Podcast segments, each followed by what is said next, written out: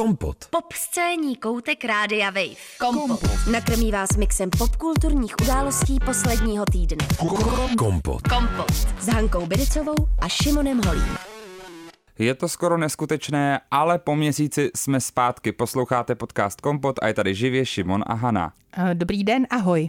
Tak, začneme rovnou akčně, protože času máme málo, jenom 40 minut a to po tom měsíci je opravdu takové jako malé okénko a rovnou se podíváme na takovou akci, která nás čeká přesně za měsíc a jeden den k tomu, tedy 16. září. 16. září se totiž máme šanci s vámi vidět živě. Je to tak? Budeme se totiž koukat společně na jeden film, který pro mě a pro Šimona hodně znamená. Hmm. Podíváte se, nebo pokud chcete se tedy na nás chcete. podívat a vy chcete, tak můžete přijít do Pražského kina přítomnost a máte šanci s námi vidět speciální, jedinečnou, exkluzivní, výtečnou, eh, geniální projekci filmu Pravá blondýnka. Mhm, geniálního, výtečného, jedinečného filmu Pravá blondýnka. Šimone, můžeme si teď trošinku popovídat o tom, co pro nás film Pravá blondýnka znamená? Já začnu. Mluv. Eh, Takže eh, tento snímek eh, byl pro mě jako zjevením. Už jsem tady určitě vyprávěla o tom, jak jsem chodila na periferii Prahy do videopůjčoven, DVD půjčoven a půjčovala jsem si různé filmy a ráda na ně koukala.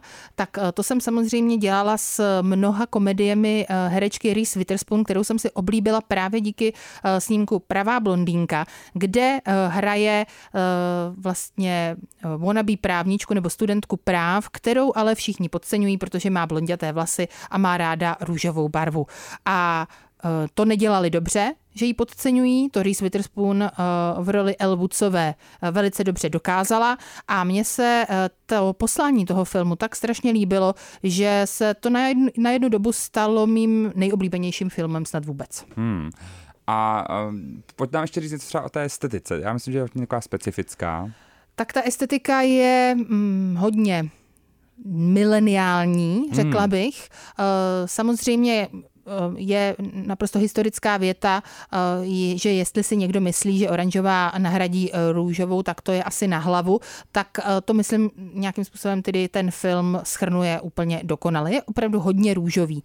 Hodně těží také z popkulturních odkazů a samozřejmě vedle Reese Witherspoon tam zazářila například Selma Blair, kterou jsme v té době měli velice rádi například v Cruel Intentions, taky v takovém velmi oblíbeném filmu tehdejší mládeže. Tedy mládeže, eh, která eh, vlastně vyrostla ve stejné době jako já.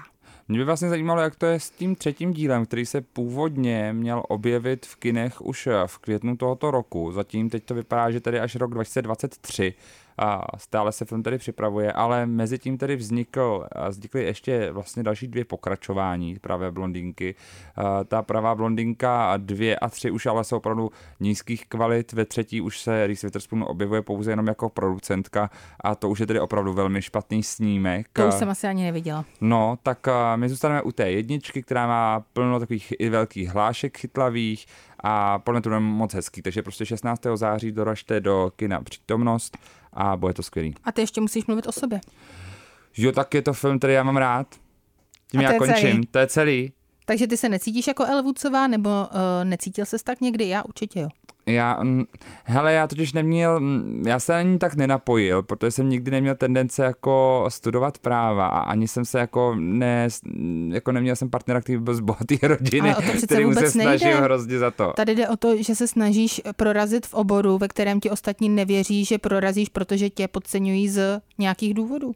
No, tak vidíš, To je tak ta message vy- toho filmu tak jsem to- samozřejmě. A další věc je, že i přesto, že tě podceňují a ty se můžeš uchylit jako k ostatní k eh, různým podpásovým praktikám, tak to neděláš a zůstaneš věrná eh, sama sobě. Eh, Neměníš se podle toho, jak chce okolí, ale stále se snažíš prostě zůstat opravdu transparentní a taková jakási, bez toho, co si okolí myslí. Hmm. Já myslím, že to je taky docela jako podstatný, takový podstatný film pro kariéru Jennifer Coolidge, která má podle mě teďka takovou zlatou éru, druhou zlatou éru bych se nebál to nazvat. To určitě. Tak eh, tohle byl jeden z těch snímků, kde se stala slavnou. Samozřejmě ještě slavnější se stala ve filmu Prci, prci, prcičky, o kterém kterém se budeme mimochodem bavit, se budeme přesně. bavit. Tam Jennifer Coolidge měla teď nedávno eh, zajímavou hlášku, že díky Prci, prci, prcičky se vyspala s eh, dvěma stovkami lidí. Takže tomu filmu velice děkuje.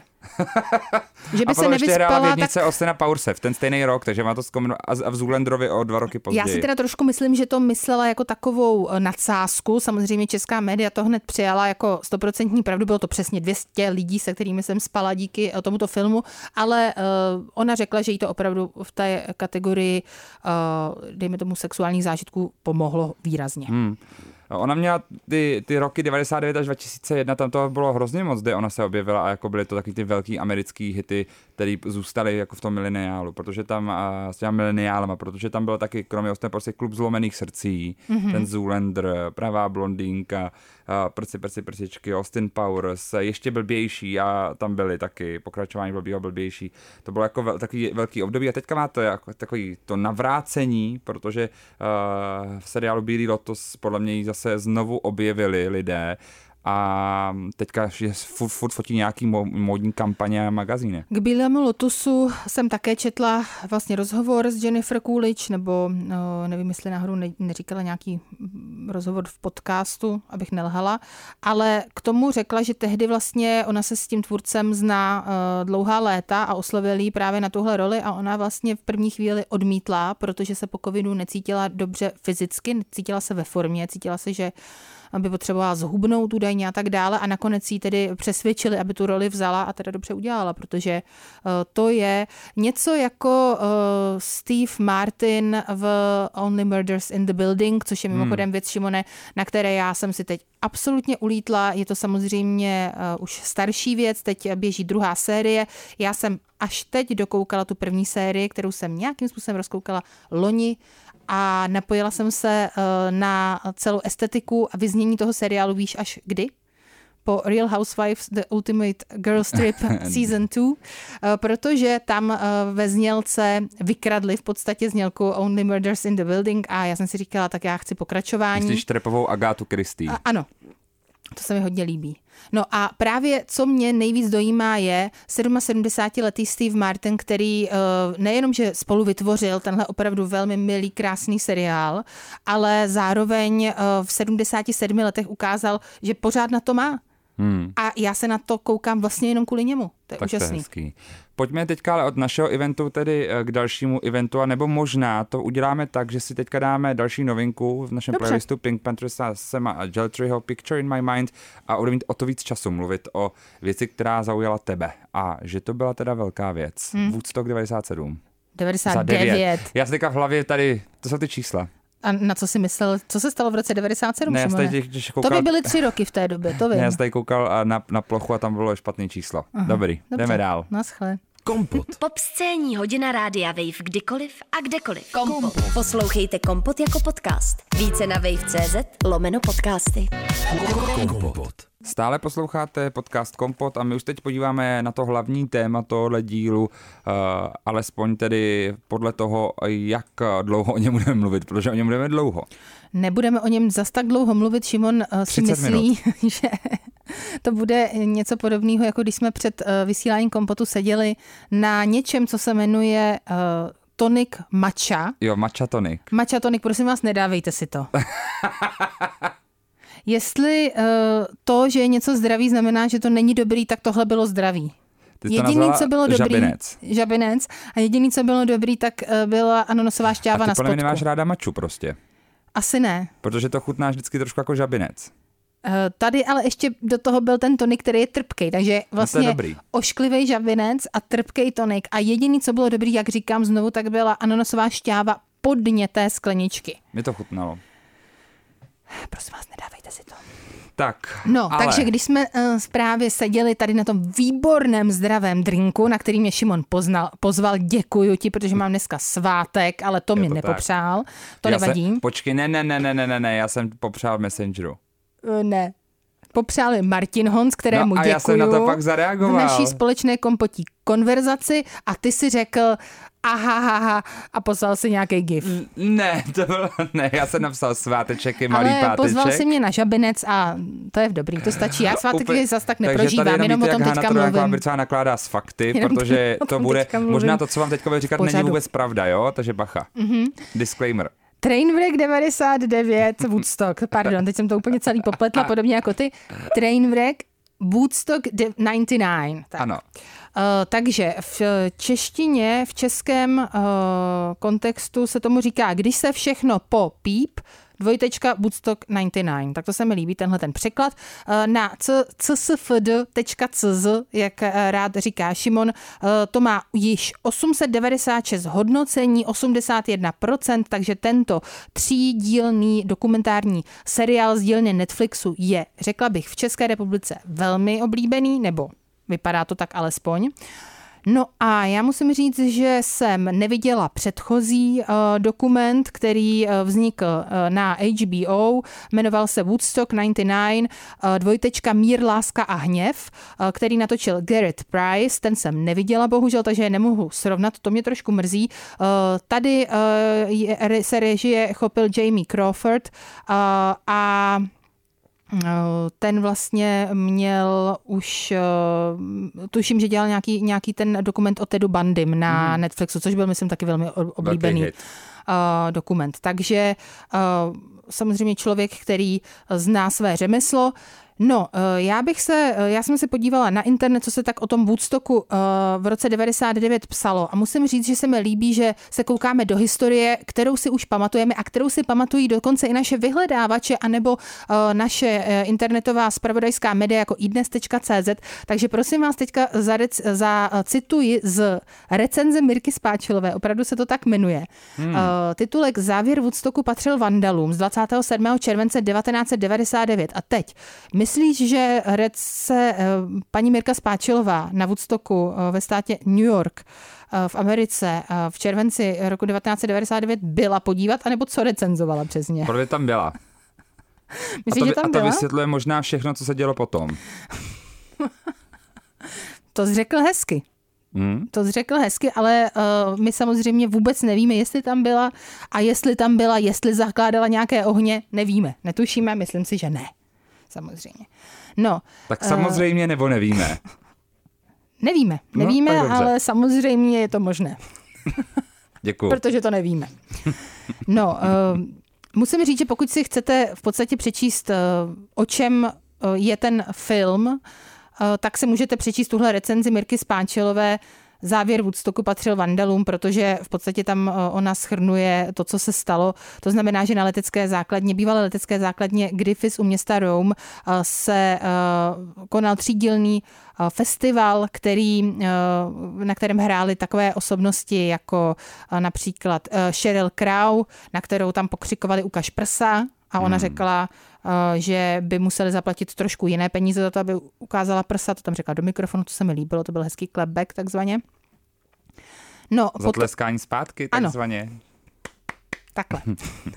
Potom uh, Limbiskit, Korn, Red Hot Chili Peppers, ti byli vlastně ti úplně hlavní headlineři. Bush, uh, tady bych uh, teda trošku objektifikovala nahého Gevina Rosedala, uh, a to v duchu údajně 90. let, protože Gavin Rosedale si na tom koncertě sundal tričko a já si myslím, že když si někdo sundá tričko, jako spousta žen, například na tomto festivalu, tak potom vlastně chtějí, aby je lidé objektifikovali. Takže Gavin Rosedale se sundaným tričkem. To je odvážná teze. Haně. Moc hezký. No, Do tak je se to, radši nepouštěl. Je to samozřejmě úplná blbost. Právě chci říct jenom, že, že to tak jako není. Ale, takže, jo, takže se už dostali do, do té fáze, uh, že už říkáme blbosti. že to, tak, že to tak není, ale uh, i tak mi nedá Uh, zmí, nezmínit. Prostě se líbí. líbí se mi hodně, no. Hodně. hodně. Je to pravda, Hanka si ho teďka tady mě donutila vyhledat, jak vypadal, mm-hmm. protože já jsem o něm viděl jenom, že to je bývalý manžel Gwen Stefany.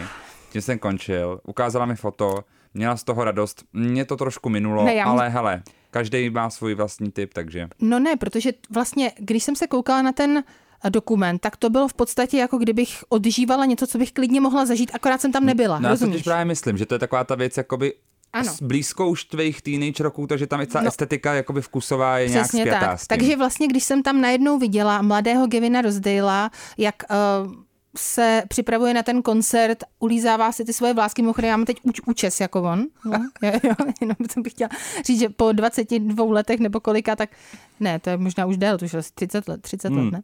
Tak uh, máme konečně stejný účest, tak to je fajn. A uh, viděla jsem ho tam, tak jsem si vlastně vzpomněla na uh, tu erupci pocitů, kterou jsem měla, když jsem se koukala na tady ty, na ta, tady ty chlapce uh, v těch různých granžových kapelách hmm. a uh, vrátilo se mi to všechno, tak to bylo no, hezký. Ale pojďme teda dál, takže je to akce. Nemůžu mluvit o sobě teď dalších 30 minut? No jako... tak asi potvrdíš to moje slovo, tak dobrý.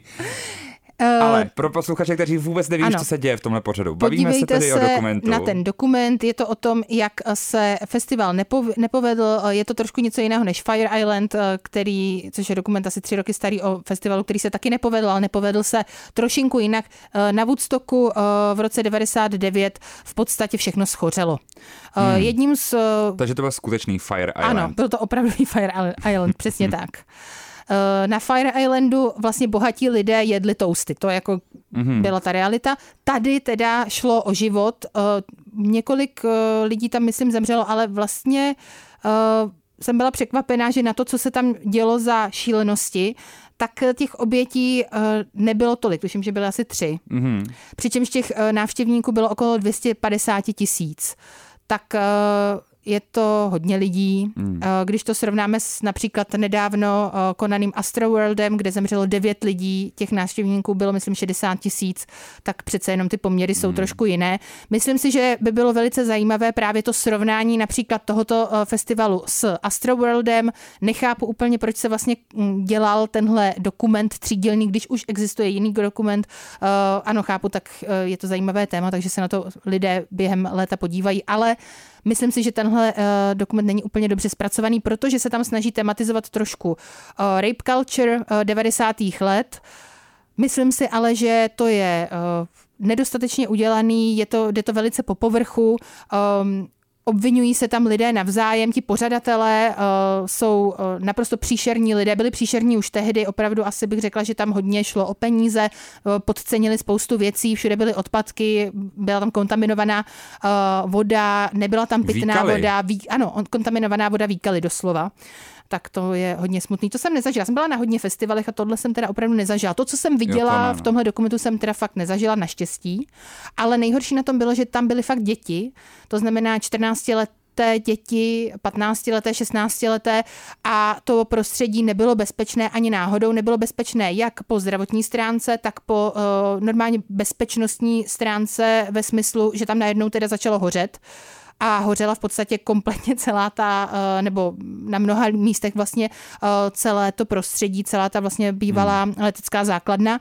Eh, rabovalo se tam, znásilňovalo se tam a tak dále, takže nebezpečné prostředí, prostředí po této stránce. No a potom Další, další věc je, že tam bylo opravdu hodně mnoho rozlobených mladých mužů, uh, údajně tedy, nebo tak uh, viděli jsme je tam asi, ale a taková ta mentalita masová ve smyslu, uh, že tam i zaznělo lidé, kteří by tohle normálně nikdy neudělali, tak najednou se pustili, hmm. uh, pustili z řetězu. A ty jsi sama říkala, že to byli většinově bílí mladí muži, to ano. takoví ti, co se těm si říká vlastně jako Fred Boys.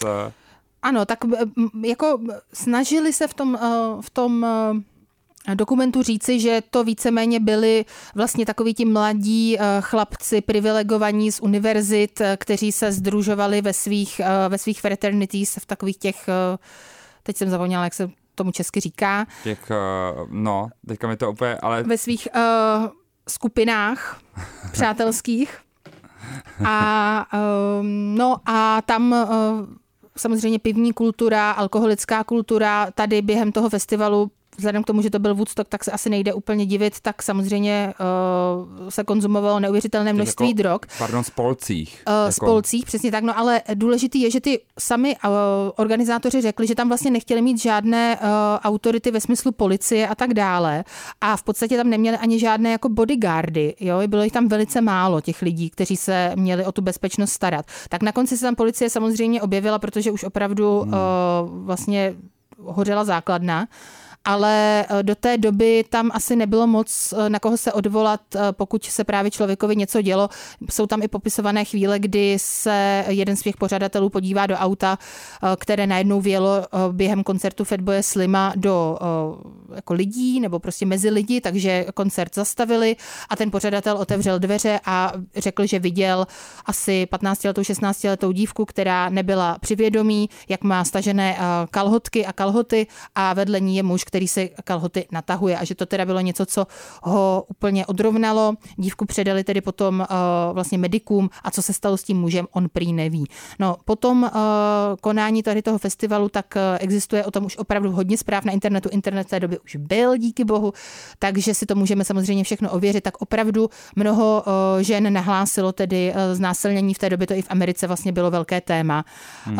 Taky, co se snažili ti organizátoři vlastně z toho udělat, tak byla nějaká, nějaká vlastně odpověď na masové střílení, které se v té době začalo bohužel v Americe objevovat, protože to bylo několik měsíců po Columbine Massacre, po masakru vlastně v té kolumbijské střední, ve střední škole, která se jmenovala Columbine, je to tak?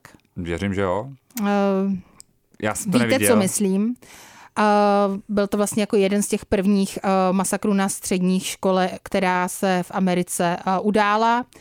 A Oni se vlastně snažili tedy říct, že mladá generace se o tohle zajímá, že předtím vlastně Woodstock 69 eh, znamenal vlastně nějakou odpověď na válku ve Větnamu a tohle teď bude odpověď na uh, vlastně násilí, uh, zbraňové násilí, gun violence a rozdali jim na konci právě 100 000 svíček, aby vlastně po koncertě Red Hot Chili Peppers si tam zaspomínali na ty zemřelé, což tedy potom vyústilo v ten oheň. Takže mnoho těch, mnoho lidí lidí vlastně z toho týmu pořadatelského, tak řekli, že dva konkrétní vlastně lidé, kteří, eh, dva konkrétní muži, kteří eh, se, eh, kteří vlastně založili tenhle festival nebo byli těmi hlavními tvářemi, tak rozhodli, že jejich spoust, mnoho jejich rozhodnutí vlastně bylo tím důsledkem nebo tím důvodem, proč se nakonec tento festival takto nepovedl, protože se snažili co nejvíce vydělat a co nejvíc vlastně skrouhnout úplně všechny výdaje a zároveň z těch mladých lidí, eh, kterým, kterým bylo náct většinou, vytlačit co nejvíc peněz. Takže hmm. voda nakonec stála od třeba 8 do 16 dolarů za malou flaštičku a pokud jste chtěli, anebo jste mohli pít vodu z výkaly. Ty, ty jsi teďka víceméně popsala nějak jako více základních informací z toho dokumentu, mm-hmm. ale vlastně si jenom tak uh, letmo nakousla, že se ti to zdá nepovedené. Tak proč Velmi. se ti to teda zdá nepovedené? Zdá se mi to nepovedené, protože uh, jsme podle mě, vzhledem k tomu, že už o tom jako jeden dokument vznikl a je to něco, co už si můžeme vlastně dnes uh, na uh, internetu kompletně projít. Jo? Z dobových v podstatě článků, textů, existuje na YouTube spousta dobových uh, spravodajských informací o tom, takže my už si vlastně tohleto všechno, co já jsem řekla, můžeme uh, najít sami. Mně tam chyběl právě ten kontext. Oni se ho snažili nějakým způsobem udělat ve, eh, v tom třetím díle s tím, že tedy eh, začal tam někdo mluvit o mýtu a tak dále, ale na druhou stranu to vůbec nebylo eh, to vůbec nebylo třeba srovnáno s nějakým dalším, jako, s nějakou další jako podobnou situací. Samozřejmě to může být třeba kvůli tomu, že Astroworld se konal nedávno, ta tragédie hmm. je nedávná, takže to mě třeba úplně přirozeně napadá. Tam by zároveň bylo velmi zajímavé eh, ukázat, že eh, co se týče rabování, eh, což třeba během covidu bylo vlastně něco, co najednou dělali jako jenom afroameričané, že? protože rabovali hmm. tehdy kvůli umrtí vlastně jednoho, jednoho člověka, kterého zabil tehdy policista tak eh, to bylo vlastně něco, co dělali afroameričané. Tady vidíme eh, samozřejmě eh, mladé bělochy, kteří dělali, dělají úplně, úplně to samé, rabojí, berou, kradou úplně všechno, co jako jim přijde pod ruku, tak to prostě berou, ničí a tak dále. Hmm. Takže tohle všechno by bylo jako velice zajímavé podle mě. Nějakým způsobem to trošku, trošku prohloubit. Je to nepovedené. Takže nedoporučuješ? Já se na to doporučuji podívat, ale kriticky. Jo, a máš něco, co bys na to pochválila? Gavina Rozdejla. Kompot. Pop scéní koutek Rádia Wave. Kompot s Hankou Biricovou a Šimonem Holím na Rádiu Wave. Tak Hani, kdyby jsi teďka dělala nějakou, jako, udělal bys taky jako velký šok eh, a třeba pro mě by to byl velký šok a rozhodla, rozhodla by se, že bys byla nově raperka, tak uh, jak bys na to šla na tu kariéru? Jak bych na to šla jako reperka? Tak uh, kde bych ale reperkou měla být? V České republice anebo někde v zahraničí? No tak uh, to už je první Třeba otázka, jestli se stěhovala do Kataru nebo Já ne. bych se přestěhovala do Dubaje, Mhm. kde bych jako vysoká blondětá žena byla něco speciálního a tam bych začala být reperkou. Aha, a co, o čem A bys tam reperovala? a víš, co by bylo nejlepší? Co? Že bych mohla být oblečena. Jo, a o čem bys repovala? Repovala bych o humusu. Tak já už se tě radši nebudu ptát. to je hodně specifická teda kariéra reperky, No dobře. ale já myslím, že bych uh, uspěla. Jo, a koho by si tak pozvala jako třeba na feed potom? Tebe ne. No, Ty máš velice pochopil. negativní energii. Já jsem pochopil, že mě ne. Ty máš velice negativní energii, takže tebe promiň určitě ne. Byť samozřejmě eh, by se to hodilo, protože hudebně se šprej na tom docela dobře, ale mm, nelíbí se mi tvoje energie, je to asi ještě dozvuk uh, nějaké únavy, ale teď ne. Teď ti to nenabídnu. Ale komu bych já třeba řekla, uh, já vím. No. Já, bych, já vím, co bych udělala. Tak. Já bych řekla Emě Smetaně, že by ale vzala Radku Třeštíkovou a byly by moje uh, backup uh, dancerky a vokalistky. Dubaji. V Dubaji. To už je ale to... Aha, takže ty na to jdeš trošku cestou Cardi B, že Mhm. protože to už je trošku na to, aby natočit reality show s tebou. Já právě samozřejmě, a tam bych si tě možná najala. protože tam jako ten negativní člověk bych byl hyena Přesně tak. a točil to nejhorší. Přesně tak, přesně tak. A tam bych si tě najala. Natočili bychom z toho úplně skvělý seriál. A víš, kdo by se tam najednou objevil? Já vím. nenadání? Zuzana Bobílková. Jo, aha, já myslím Phaedra Parks, která je teďka v Dubaji a asi bude Real No. Housewives of Dubai. Tak Zuzana Bobílková je jako Phaedra Parks, jako ten člověk, co se náhle objeví. Jo, Nečeká, okej. že jo. A jsi trošku naštvaný, že, že ho tam pozvali, protože ty si měla být ta hvězda. A zu, ale tu chvíli by to mělo být tak, že pozveš omylem Zuzanu Bobílkovou a Dádu Patrasovou. Jakože omylem na stejný večírek, že jsi to jako trošku neuvědomila. Tak ona si udělala nepřítelkyni i z Radky Třeštíkové, tak já jsem Jo, si počkej, myslela, fakt? že no jasně, kdy To ona se oblékla do toho samého, jakože v uvozovkách, jo. co měla Radka Třeštíková na Karlovarském o festivalu, to takže líp, takže já si myslím, že i Dáda by měla tam být. tak, Dáda, by- tak Dádu bych si přizvala jako svého hosta na, tu, na ten Jo. zpěv a tady ty dvě bych měla jako uh, v pozadí, jako backup dancerky, tím bych hrozně naštvala Emu Smetanu, protože ona samozřejmě je ta star. Mimochodem, ještě bych chtěla říct, my jsme vůbec tady neprobírali, možná byste to probírali s Eliškou Soukupovou, já nevím, jestli jste Myslím, že ne. uh, řešili karlovarské drama s Vůbec. outfitem, uh, s outfitem uh, paní Třeštíkové, ale já si myslím, že se nemluví hodně o jedné jiné věci a to, co Hmm. měla na sobě její kamarádka Emma Smetana. No a to, Pardon? to řekneš té reality show, takže rozevřeš, no to je skvělý, to je takzvaně, jak říkají ve variety, explosive finále. Přesně tak. To je, to, explo, to je ta hádka, kde všichni se rozhádají.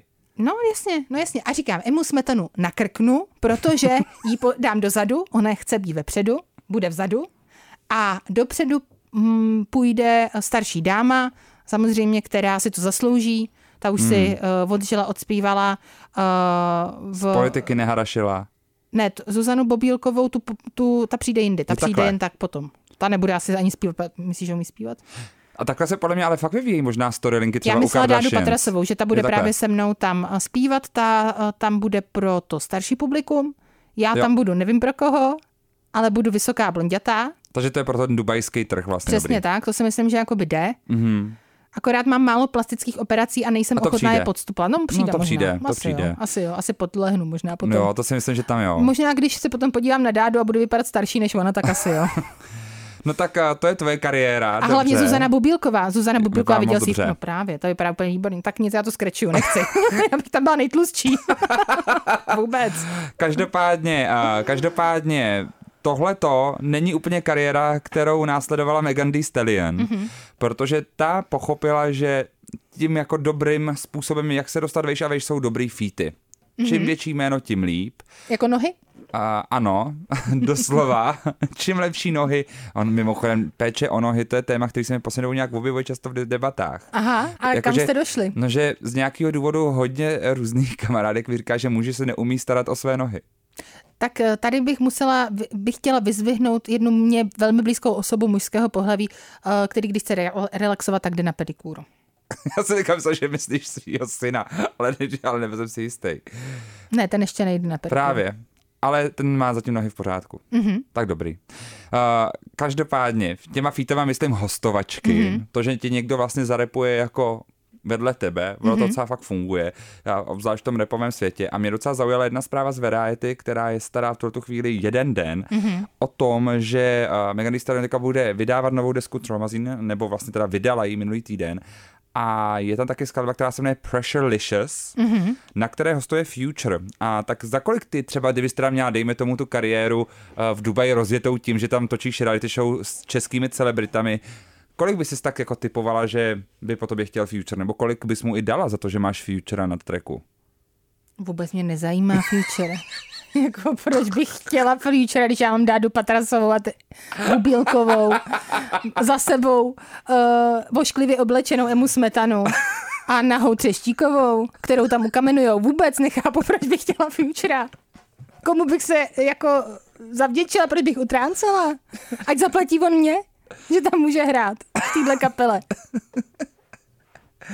Dobře, tak uh, jo, ale já myslím, že, že dobrý. Jako, dobře, dobře tak nula. Kolik, já se ty tě nula. zeptám. Já, ne, já ne, ne, nula. nula. Já, já chci zaplatit od něj. Tak, kolik mu zaplatila Megan Thee Stallion? 250 tisíc dolarů. Šílenkyně, bláznivá. Ale jako opravdu, to se omlouvám, ale 250 tisíc dolarů?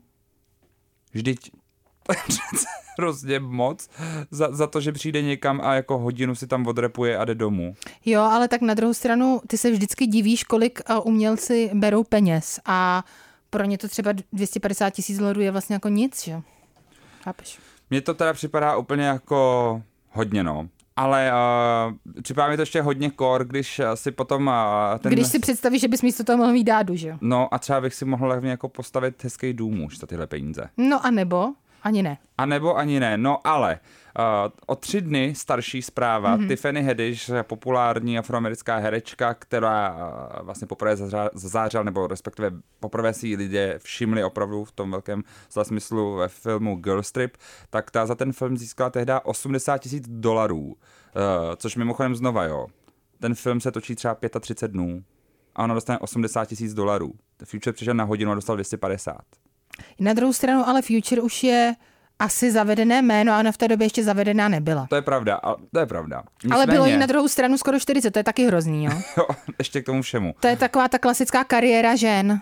Jakože muž je, dostává tyhle honoráře od nějakých asi 18 let a žena komička maká, maká, maká, říká v blbý vtipy, pak už říká jakýkoliv vtipy v podstatě a pak hmm. uh, dostane nakonec takovou tu životní roli uh, ve 37. To je skvělý. No a za těch 80 tisíc dolarů, prosím tě, si nekoupila nic k jídlu, vůbec to neměla peníze na život. Místo toho koupila druhou polovinu svého domu, aby jako zaplatila hypotéku.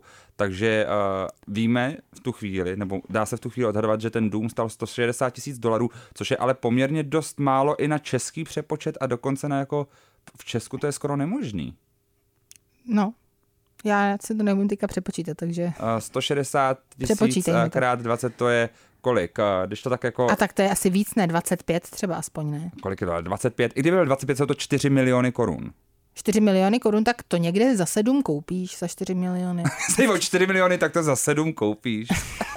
jako, nebude to prémiová lokalita Praha ani Sušice, ale, ale... Ani Košice. Ani Košice asi už. Ale někde za to dům asi koupíš. Ale na druhou stranu to, že samozřejmě české nemovitosti jsou dražší než americké, tak to už je dneska normální hmm. věc. Jo. Protože já se koukám to víme, na různé pořady eh, o realitách, kde se prodávají domy v takových jako prestižnějších, luxusnějších to místech, jako, jsou, jako je Kalifornie a tak dále, přesně tak. A tam jsou ty, tam ty domy stojí třeba milion dolarů, což ale dneska hmm. už je jakoby je byt částka, Praze. přesně tak, to už dneska koupíš v Praze, hmm. že? Tak... Mimochodem ten film Girl Strip tehdy stál 19 milionů dolarů, nebo byl ten uh, budget na tu celou produkci, viděl 140 milionů dolarů tak... po světě a připravuje se druhý díl teď. Jestli jako teď ona teď zjistíme tohle a ona za to dostala jenom 80 tisíc dolarů, tak to je teda opravdu ale hrozný. Úplně mimo. Úplně mimo. To je hrozný. Hmm. Cože? Kompot. Kompot. S Hankou Bericovou a Šimonem Holím. Break My Soul od Beyoncé tuhle tu chvíli číslo jedna americké hitparády a Haně, já řeknu pravdu, která bude šokovat naše posluchače. Nebo ne Poslouchám. pravdu, spíš můj pocit. Prostě já se omlouvám ale asi jsem jediný člověk na světě, který ho opravdu ta nová deska od Beyoncé minula kompletně. Mm, úplně jo. Hele, mně fakt přijde, že to je takový, jako když všechno je tam správně, ale nějak mě, mm, jako kdyby všechno bylo tak dokonalé a perfektní, až to nemělo jako duši a bylo to všechno jako kdyby to bylo udělané pro Spotify a streamovací mm-hmm. sítě, tak aby to jako podchytilo úplně všechno, co může a nějak jako, je to hrozně divný, ale já v tom fakt nějak jako cítím nějaký divný kalkul, tak to asi bude tam možná jako není možná, opravdu Beyoncé tvoří jako zevnitř a tohle to je to, co jí Hodně. zajímá, ale právě, jako Beyoncé není známá úplně tím, že by jakoby dělala prostě věci úplně jako absurdně, že jí to jen tak napadlo. Spíš si myslím, že je to prostě dobrá biznismenka. Tak promiň, ale myslím, že tím snad začal tady ten pořád, že jsme řešili uh, jejich eh, partnerské, partnerskou krizi, která byla docela velká vzhledem k tomu, že Hmm. jeho zmátila jeho uh, příbuzná. Ta sestra je jako manželka. uh, příbuzná a, a ve výtahu a pak dělali jakože nic. A uh, oni z toho potom dokázali udělat super úspěšné obrovské turné, desku a všechno.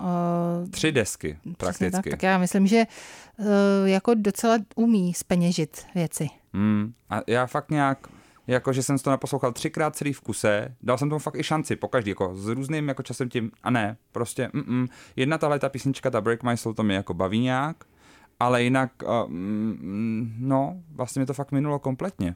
Takže, pardon, posluchači, komu to musel přijít kontroverzní názor. Hmm. Tak, a teďka si dáme teda jednu smutnou zprávu. Ano, Herečka N. Hash zemřela, lékaři v pondělí odpojili od přístrojů. Byla to americká hollywoodská star, která utrpěla při nehodě z minulého týdne zranění, která byla opravdu vážná a nebyla tak šance na přežití a podle prohlášení rodiny si ta herečka přála, aby se po smrti stala dárcem orgánů. Tak to je taková smutná zpráva, která mě dost mrzí. mm-hmm, ale každopádně dárkyní orgánů se nakonec stala, dárce se našel a uh, ona tedy byla vlastně oficiálně prohlášena podle kalifornského práva za zemřelou už v pátek, ale ve skutečnosti, protože uh, údajně už tedy uh, byla měla mos, prodělala mozkovou smrt, což uh, podle kalifornského práva znamená, že už je považovaná za mrtvou, ale z přístrojů uh, byla odpojena až uh, v neděli, včera, protože se během toho našel právě člověk, kterému mohla darovat orgány. Tak to je alespoň něco dobrého na té celé smutné zprávě.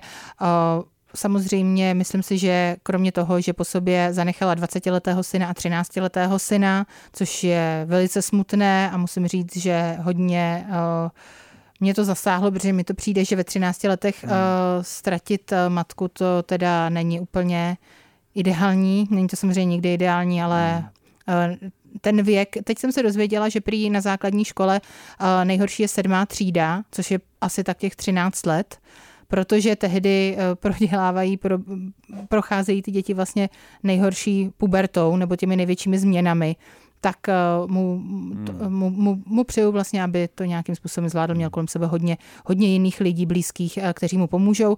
A potom samozřejmě její, její 20-letý syn, ten už vydal i prohlášení, ve kterém řekl, že právě mu vlastně mnoho lidí nabídlo kondolence a nějakým způsobem s ním komunikuje. Asi jeho nevlastní matka je prý jako velkou oporou, takže to je dobře. Vypadá to, že NHS měla kolem sebe hodně lidí, kteří měli rádi, oba její bývalí manželé tohle vlastně napsali tak to je dobrá zpráva spousta kolegů. Bojovala s mnoha věcmi, jako jsou myslím, že znásilnění od svého otce, hmm. když byla dítě. Měla problémy s různými omamnými látkami. Během této nehody tak v jejím systému našli kokain, takže myslím si, že asi si těmi problémy stále procházela. Tak samozřejmě závislost je nemoc a myslím si, že je to celé opravdu tragické a velice smutné. Hmm. Tak pojďme na závěr v těch třech minutách posledních.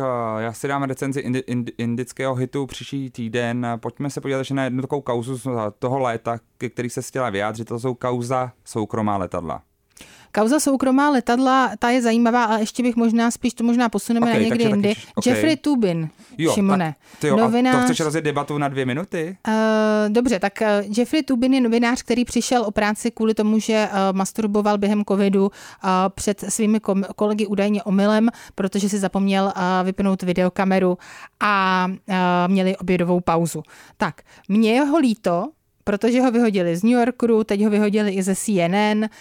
V podstatě přišel jakoby o mnoho prací, kam se tedy nakonec jako nějak někam mohl vrátit, ale jak říkám, ze CNN ho vyhodili teď, proto to byla vlastně znovu zpráva. A je to člověk, který eh, napsal mnoho knih o eh, mnoha eh, různých, jak, mm, zajímá se tedy o mezinárodní vztahy, takže o různých historických událostech z moderní historie.